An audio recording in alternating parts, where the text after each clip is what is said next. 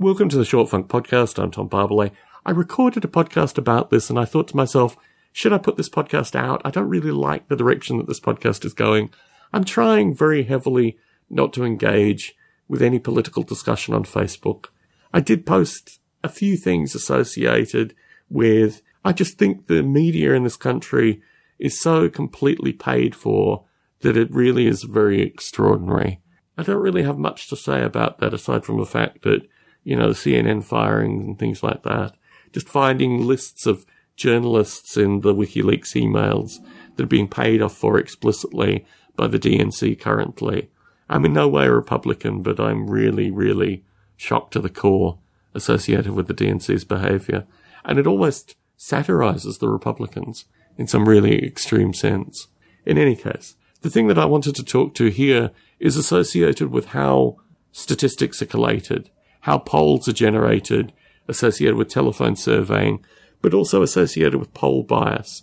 That when people talk to someone on the phone, firstly, you have a very unique subset of humans in that. And once you actually have someone on the phone talking, the likelihood is that they probably have certain beliefs, certain political viewpoints, which actually make telephone surveying somewhat suspect. Now, as this audio can be listened to in December, it probably sounds very strange, but I reflect heavily on the Brexit survey numbers and in fact what actually occurred after the results came through.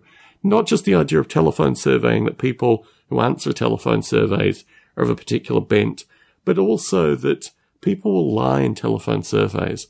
And what's called, I think, the Bradley effect, where people in telephone surveys for a long period of time said yes, they were going to be voting for the African American representative, Mr. Bradley, but instead they didn't vote for him on election day.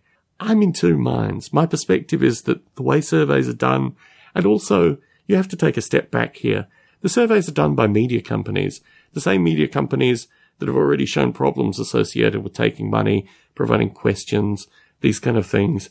Very, very suspicious associated with the information that is provided by organizations that actually profit from the election process. They're not disinterested in any meaningful sense. So when I look at the surveys, I don't really get a sense that the election is pre-called at all.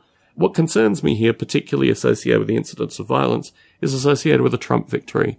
And as it is currently, I'm relatively mindful that there's a solid possibility potentially of a Trump victory. And then there'll be rioting and other related nonsense associated with this in my area. So I'm mindful from a weary of violence perspective, both wary and weary of violence, to get a sense that I wouldn't put my money on the current polls that are coming out.